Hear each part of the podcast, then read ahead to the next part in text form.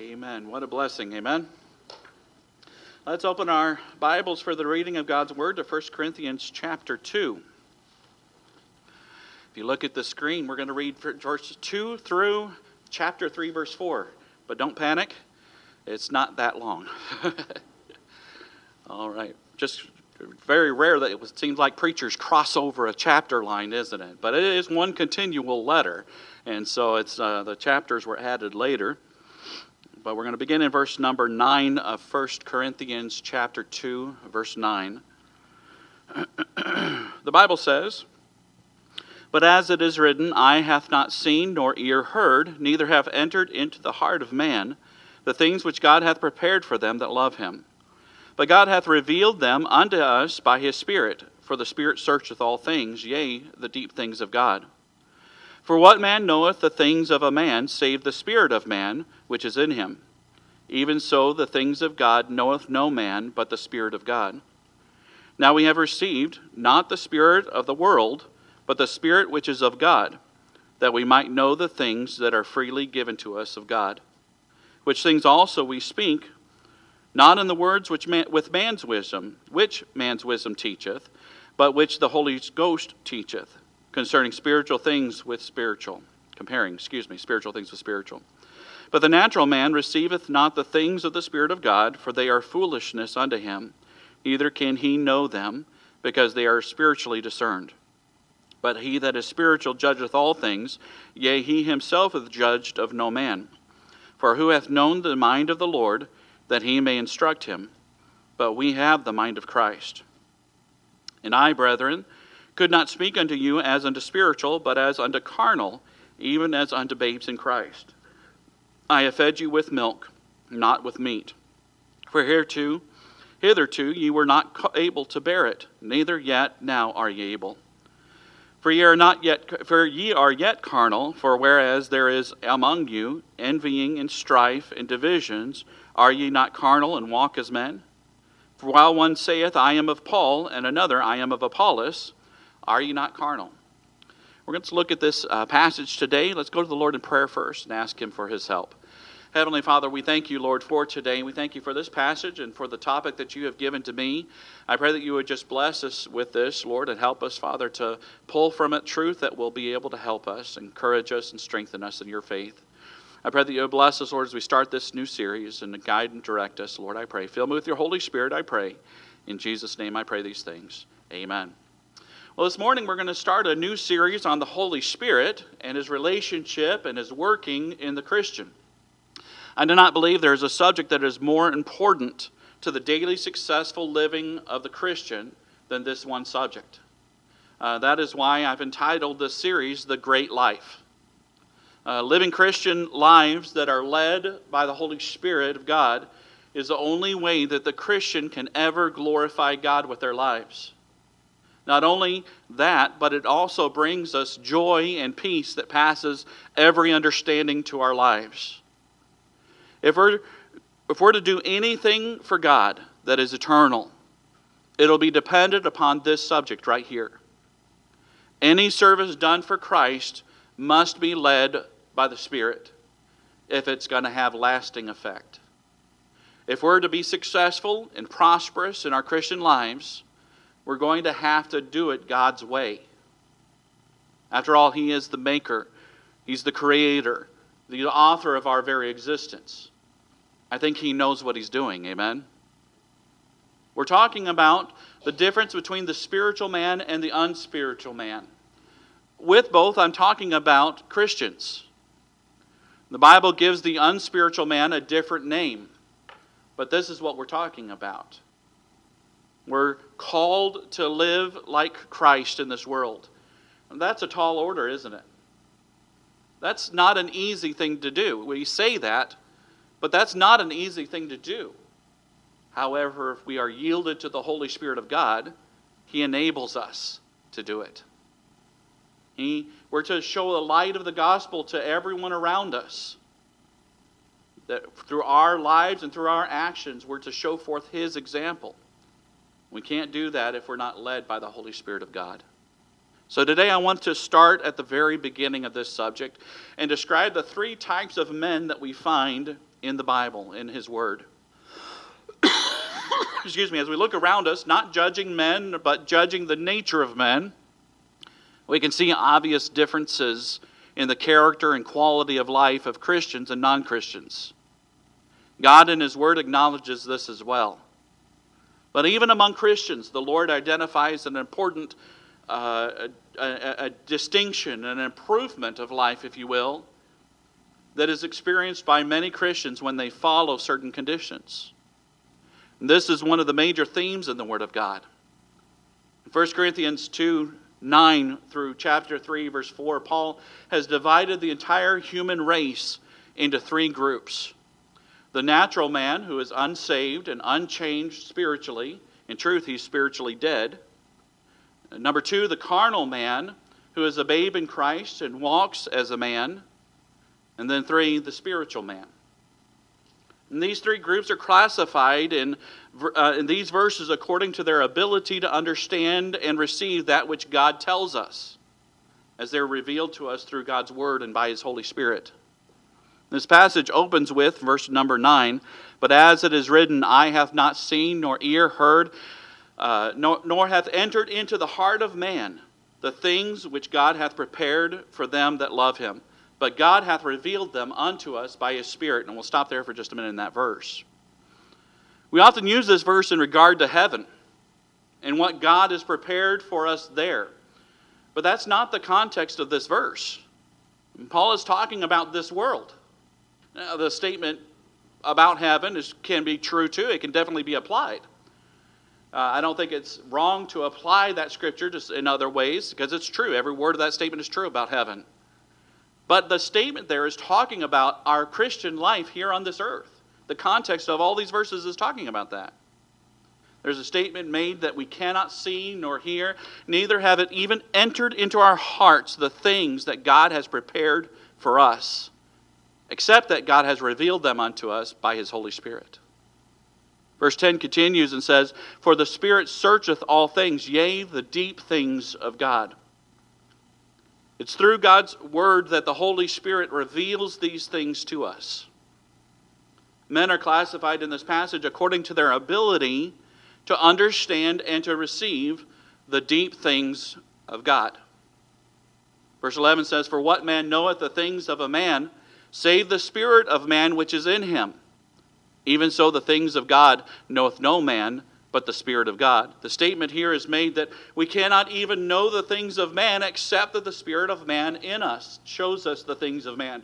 In other words, we only understand the things of man by our spirit. The word pneuma in this context speaks of under our understanding our intellect of man we understand and we can kind of figure out the, the, uh, the embodiment of mankind and we can understand our workings because the Spirit helps us understand that. Likewise, he says, the things of God cannot be understood except by the Spirit of God. We can only know God and the things of God by the Holy Spirit of God. Verse 12 says, Now we have, not, we have received not the Spirit of the world but the Spirit which is of God, that we might know the things, the deep things of God, which I have not seen, which neither have not heard, that, those things. He says, the things that are freely given to us of God. Why? Because we that are saved have received the Spirit which is of God. We can understand it. We have received it. We have the ability to know the things of God. Because if you are saved today, you have the Holy Spirit of God living inside of you. The Holy Spirit then teaches us. As Paul continues, verse 13, which things also we speak, not in the words of man's wisdom teacheth, but which the Holy Ghost teacheth, comparing spiritual things with spiritual. God uses the word, which he has written using man's words, given to them supernaturally by God to convey the things which eye hath not seen, nor ear heard, neither hath entered into the heart of man. Even though God has given us his word in man's language to understand, it is only through the Holy Spirit that we will be taught and understand. Apart from the Spirit, there can be no spiritual understanding. Paul then continues in verse 14, describing the first of the three types of men. So we see Roman numeral one. Number one, the first type is the natural man. The natural man. Verse 14 it says, But the natural man receiveth not the things, the deep, the revealed or deep things we talked about earlier. The natural man receiveth not the things of the Spirit of God. For they are foolishness unto him, neither can he know them, because they are spiritually discerned. And Paul is not blaming the natural man here for his inability to understand. He's just stating the fact that they cannot understand it. He then goes on to explain why he can't receive those deep things. First of all, because of letter A, man's wisdom. We've already been told that the deep things can only be understood or explained by the Holy Spirit. So it only follows that the natural man cannot understand them because they are spiritually discerned or judged. He has man's wisdom. So he may be able to read the words, but he cannot receive their spiritual meaning unless the Holy Spirit shows him. Prior to this passage we're studying today, Paul tells us in 1 Corinthians 1, verses 18 through 23, he says, For the preaching of the cross is to them that perish foolishness but in us which are saved, it is the power of God. For it is written, I will destroy the wisdom of the wise and will bring to nothing the understanding of the prudent. Where is the wise? Where is the scribe? Where is the disputer of this world? Hath not God made foolishness the wisdom of this world? For after that, in the wisdom of God, the world by wisdom knew not God. It pleased God by the foolishness of preaching to save them that believe. For the Jew require a sign, and the Greeks seek after wisdom. But we preach Christ crucified, unto the Jews a stumbling block, and unto the Greeks foolishness. They don't understand. They don't understand what it is. I've heard so many times, how can you believe this fairy tale? It's not a fairy tale. But you have to have the Holy Spirit of God to understand. The natural man can read what God has revealed he may speak of what God has revealed, but he will not know the deep things of God unless he listens to the Holy Spirit that is drawing him. Unless he accepts Christ as a Savior and thereby receive the Holy Spirit of God that teaches him and reveals the deep things of God. It's man's wisdom. The natural man is stuck in man's wisdom, and it prevents him from understanding. Secondly, it, what prevents the natural man from understanding is Satan's deception. Satan counterfeits everything that God creates. Did you know that? He too is said to have deep things to reveal. Revelation 2:24 says, "But unto you I say and unto the rest in Thyatira, as many as have not this doctrine and which have not known the depths of Satan." This doctrine he's talking about is a false doctrine that has come into the church. He says, Those that have not known the doctrine, have not known the depths of Satan, as they speak, I will put upon you none other burden. He's, not, he's talking about the punishment that was going to come to the people in this church that were believing a false doctrine. Satan's doctrine, he says. Deep things of Satan, depths of Satan. Those that didn't believe aren't going to be punished. The devils have a doctrine of their own. First Timothy 4 1 and 2 says, Now the Spirit speaketh expressly that in the latter time some shall depart from the faith, giving heed to seducing spirits and what? Doctrines of devils. The devil has a doctrine.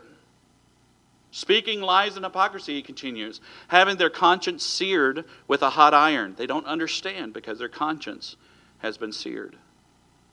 These things the true child of God cannot be deceived, cannot be received for this. John 10 5 says, A stranger will they not follow, but will flee from him, for they know not the voice of strangers. Bible says, My sheep know my voice and follow me. But the natural man, who does not have the Holy Spirit of God to defend him, is fooled and drawn in.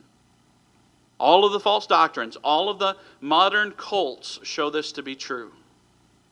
The natural man, though he be educated by man's wisdom, may even be religious, is blind to the gospel unless the Holy Spirit draws him and he yields to the Holy Spirit that draws him. So many people are trapped by this deception. And they say, Well, my parents believe this, so I must believe this. Or the church says this, so I must say it. But the Holy Spirit is trying to tell them, but what does God's Word say? When they read the Word of God, they say the Holy Spirit speaks to their heart and pulls them from the false into the true. Martin Luther nailed his 95 Thesis on the door because the Holy Spirit drew him out of falsehood into the truth through the Word of God. The natural man, he may be well educated and very religious and know a lot of things, but he is being deceived if he is not listening to the Holy Spirit and to the Word of God.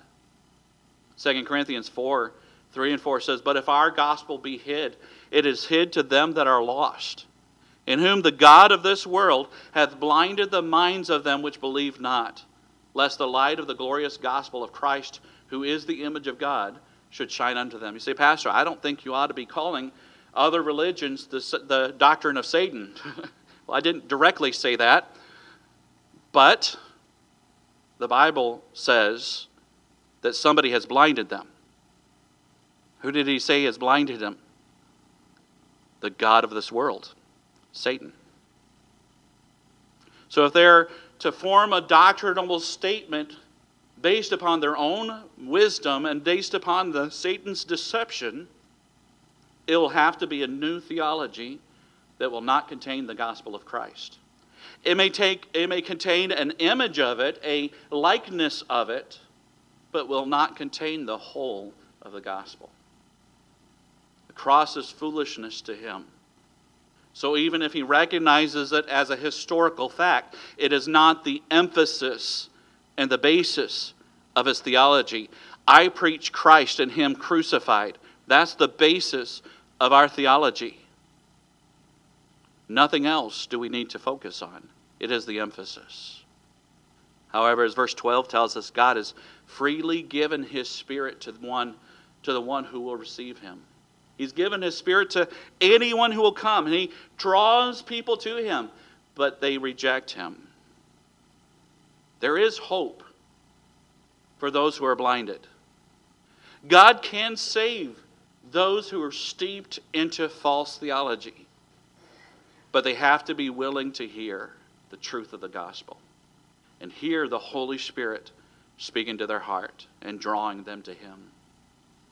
Because the things of God cannot be discerned without the Spirit of God, those who are the natural man, no matter how smart they are, will never be able to understand. Therefore, what comes most naturally is to dispose of the things they don't understand, the supernatural. A baseless theology of evolution is the best answer to the problem of the origin of the universe because they reject what the Holy Spirit has taught them about creation. I've been amazed in my lifetime to see and hear scientists go from, in my lifetime, go from labeling it the theory of evolution to the fact of evolution without any additional proofs made. We've never found the link, we've never found the evidence and yet it has just shifted naturally into fact. And when they defend evolution, they say it's a fact. But no, it's not. it's not. However, the things of God cannot be learned through the schools of this world. It is foolishness unto them. It is taught and born of the indwelling of the Holy Spirit in the Christian. He has been given to every Christian so that we may know the things of God. However, there are Christians who are under the limitations of their own carnality. They are unable to receive the meat because of their own carnality. I'm going to take this next type of man out of scriptural order because of a progression that we see. For this, we go to chapter 3, verse 1 through 4 where we learn about number two, the carnal man. Verse 1 says, And I, brethren, could not speak unto you as unto spiritual, but as unto carnal, even as unto babes in Christ. I have fed you with milk and not with meat, for hitherto you were not able to bear it, neither yet now are ye able. For ye are not ye are yet for try that again, for ye are yet carnal, for whereas there is among you envying and strife and divisions, are ye not carnal and walk as men? For while one saith, I am of Paul, and another, I am of Apollos, are ye not carnal?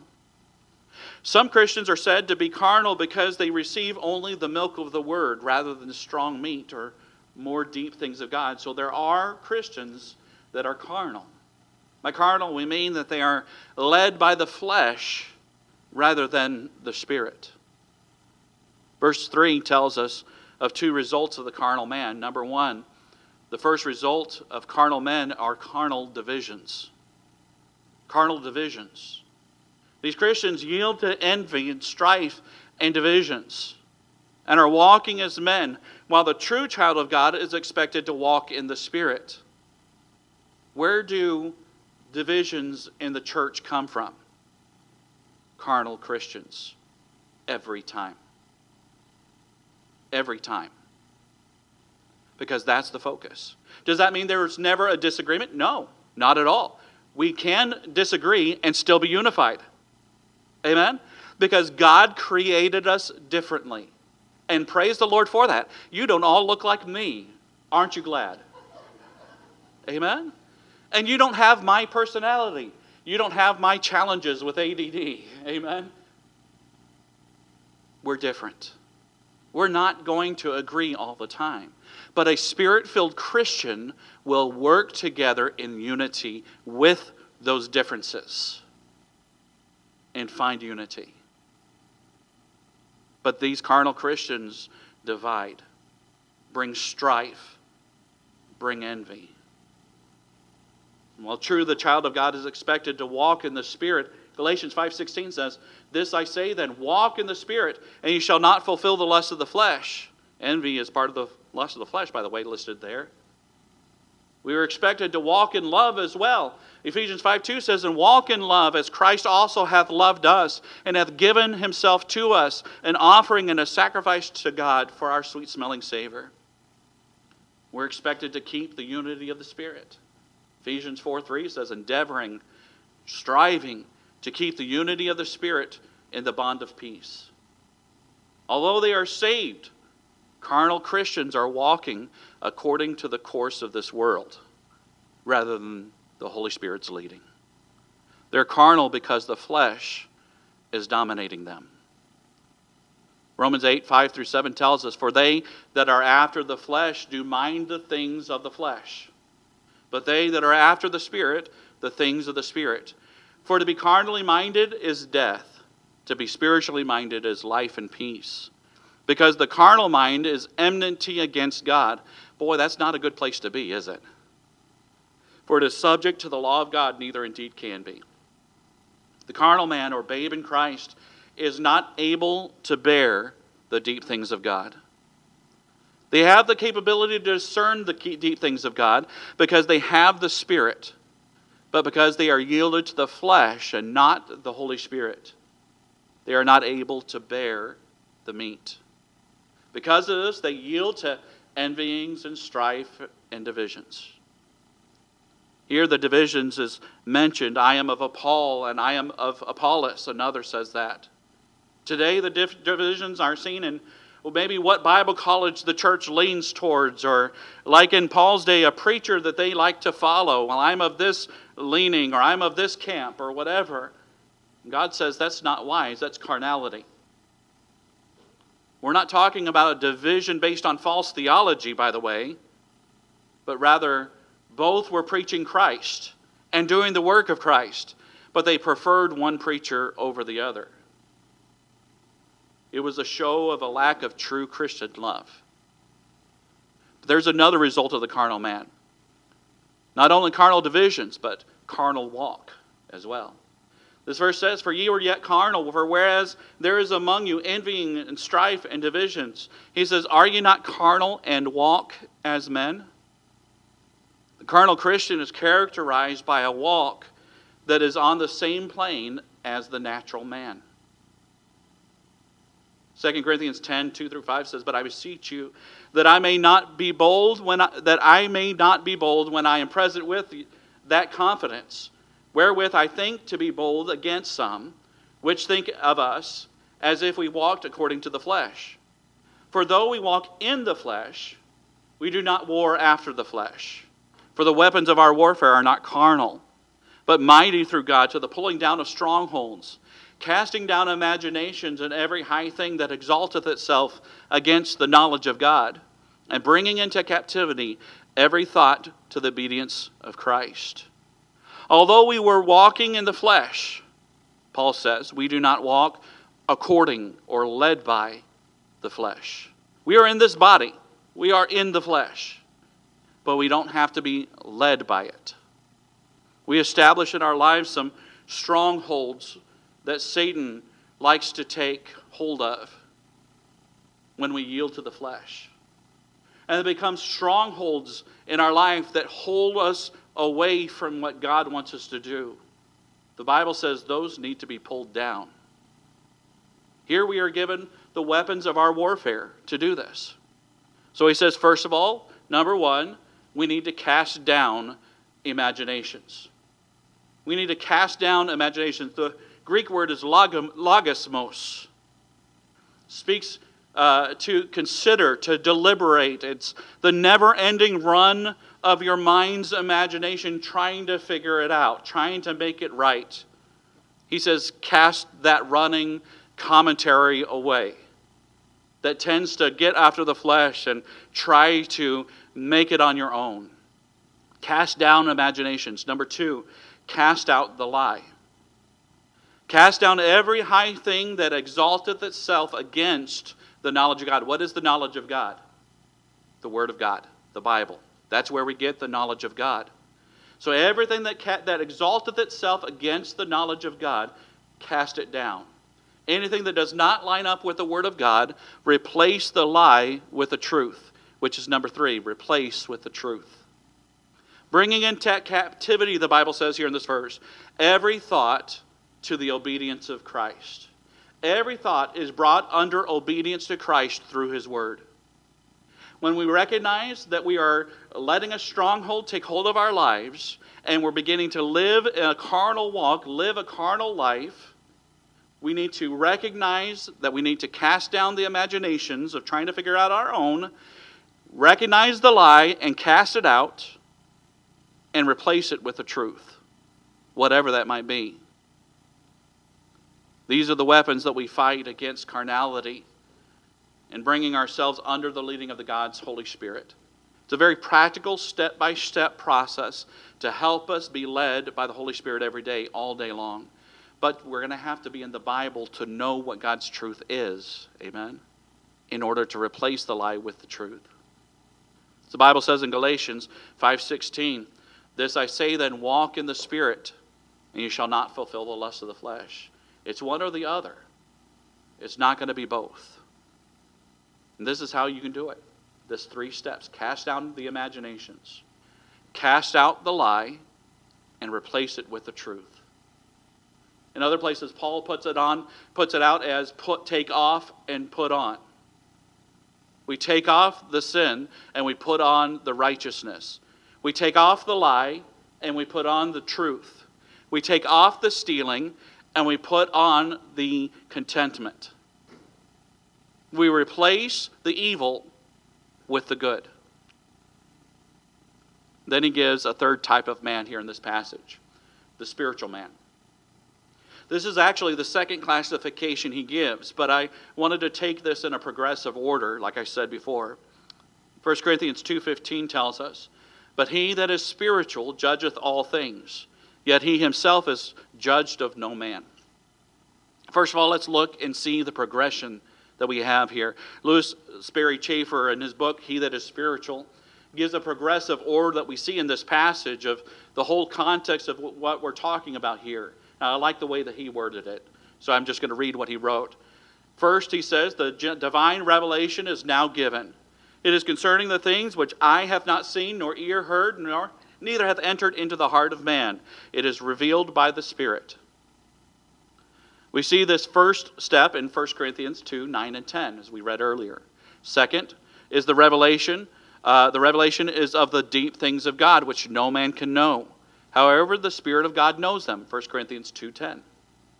Third, believers have received the Spirit who knows, uh, uh, who knows in order that they may know the deep things of God. 1 Corinthians 2:12. Fourth, the divine wisdom is hidden in the very words of God's book. But the spiritual content of these words is understood only as one is able to compare spiritual things with spiritual. 1 Corinthians 2:13. Then fifth, the natural man cannot receive the things of the spirit of God. They're foolishness to him. Neither can they know him, because they are only by the spirit discerned. He has not received the spirit of God, so he cannot receive it. 1 Corinthians 2:14. Six, the carnal Christian is born again and possesses the indwelling Spirit, but his carnality hinders the full ministry of the Spirit. 1 Corinthians 3 1 through 4. And then, seventh, the progression then is to he that is spiritual judgeth all things. There's no limitation upon him in the realm of the things of God. He can freely receive the divine revelation and he glories in it. He may enter as any other man into the subjects which are common to human knowledge, but he judges and discerns them, all of them, according to God's word. And he can see God's truth. Man's wisdom is seen clearly what is lie and what is truth by using the word of God. This is the progression from unsaved to saved, from carnal to spiritual. It's a progression we see here. And then, secondly, we see the change. What is the change? It's from the natural man to the saved man, the carnal man to the spiritual man, that change that happens. The first is the divine accomplishment when we yield to the Holy Spirit drawing us to Christ, to faith in Christ. When we yield to His Holy Spirit and yield to the truth of God about the gospel and we accept Christ. It's a working of God in our lives. Amen? Second change is accomplished when there's a real yielding to the Holy Spirit of God. The second change, or this progression, may happen to a person the moment they're saved through faith in Christ. They may at the same time wholly yield to God at that moment. That happened to Paul. Acts 9, 4 through 6 says, And he fell to the earth and heard a voice saying unto him, Saul, Saul, why persecutest thou? And he said, Who art thou, Lord? And the Lord said, I am Jesus whom thou persecutest. It is hard for thee to kick against the pricks. Verse 6 says, And he trembling and astonished said, Lord, what wilt thou have me to do? He yielded his will to what the Lord wanted. The Lord said, Arise, go into the city, and it shall be told thee what thou must do. He heard the truth, he responded in faith, and he immediately surrendered his will to God's will of what he was supposed to do after his belief. There's no evidence that he ever changed from this attitude of yieldedness to God. All throughout the Bible, we see the faithfulness of Paul from that moment, being yielded to what God wanted him to do. A person may at times in their lives choose to yield to the flesh rather than the Holy Spirit.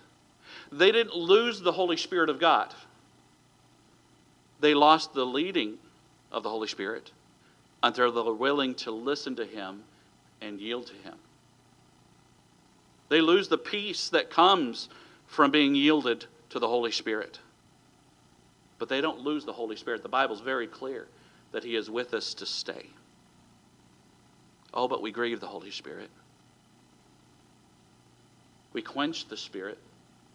We're going to talk about that in coming weeks as we continue this idea of the spiritual man, the ideal for every Christian's life. Complete communion with God through the Holy Spirit as He reveals and helps us understand God's will through His Word. Boy, what fellowship we can have, amen? What blessings. You can live the Spirit filled life too. When we yield ourselves and our lives to God every day afresh all day long, every hour, every moment, consistently yielding ourselves to what God wants us to do. It's not a one time decision like salvation is, it's a moment by moment yielding. Next week, we, next week, we're going to look at the ministries of the Holy Spirit. What does the Holy Spirit do to us, through us, and for us? We're going to look at that next week. But as for today, do you know for sure that heaven is your home? Are you God's child? The Bible tells us that if we are God's child, we'll know. Romans 8:16 says the Spirit itself bears witness with our spirit that we are the children of God. We're going to know that we're God's child because the Holy Spirit bears witness to our spirit. Satan may bring doubts from time to time, but deep down, when we look at the promises of God, we know we, have, we are God's children. If you're not God's child, you are a natural man. You do not have the help of the Holy Spirit in this life. You will not have the peace that passes all understanding. You will not feel the love, the joy, the peace, the long suffering, the gentleness, the goodness, etc., that those who are saved experience. Accept Jesus' invitation today. Romans 10 9 and 10 says that if thou shalt confess with thy mouth the Lord Jesus and shalt believe in thine heart that God hath raised him from the dead, thou shalt be saved. For with the heart man believeth unto righteousness, and with the mouth confession is made unto salvation. Romans 10 13 tells us, Whosoever shall call upon the name of the Lord shall be saved. Maybe you are saved today, but you have been yielding to the flesh rather than the Holy Spirit. Perhaps you're a babe in Christ and need to mature in Christ. You've never gotten to the place to where you've matured to where you could handle the meat of God. This starts with a decision to mature, to yield to the Holy Spirit of God, to learn from Him.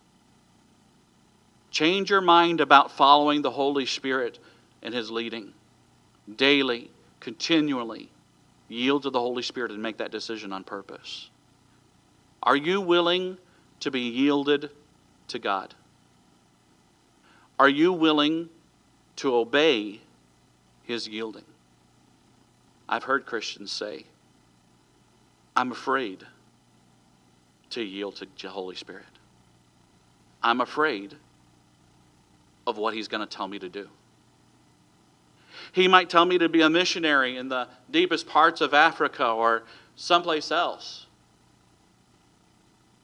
Can I tell you, you never have to be afraid of the will of God. If it were God's will, he first changes your heart and your desires. Because the grace of God is God giving me the desire and then the power to do His will. He gives us that change of heart. You never have to fear yielding to God because with it comes the peace, the joy, the love, the long suffering, the gentleness the goodness, the faith, the meekness, the temperance or spirit controlled life. We continue our study on the Holy Spirit and His work in us, I hope that you'll be faithful and be open to hear the truth from God's Word and be ready to apply it to your life. Amen. Heavenly Father, Lord, I thank you for today. I pray that you would bless us, Lord, now as we close this morning service with a verse of invitation. Lord, I pray that you would speak to our hearts, every single one of us, from the back of the room to the very front of the room. Every one of us needs to be yielded to you. Every day, all day. I pray, Lord, that you would help us to have you our focus. I pray that you guide and direct us now today. Speak to our hearts. Help us, Lord, as we pray, as we sing if there be anything that is between us and you, where that's hindering us from hearing you, anything we need to repent from, change our direction so that we can follow your Holy Spirit's leading through His word, through your word. Lord, I pray that you convict us of it and help us to change our direction and confess it. And may we leave here listening to your Holy Spirit in every part of our lives. Not have a spiritual life at church and leave try to leave the Holy Spirit there and go on about our days and live the way we want to live. But as is true, anyways, take him with us. He's there.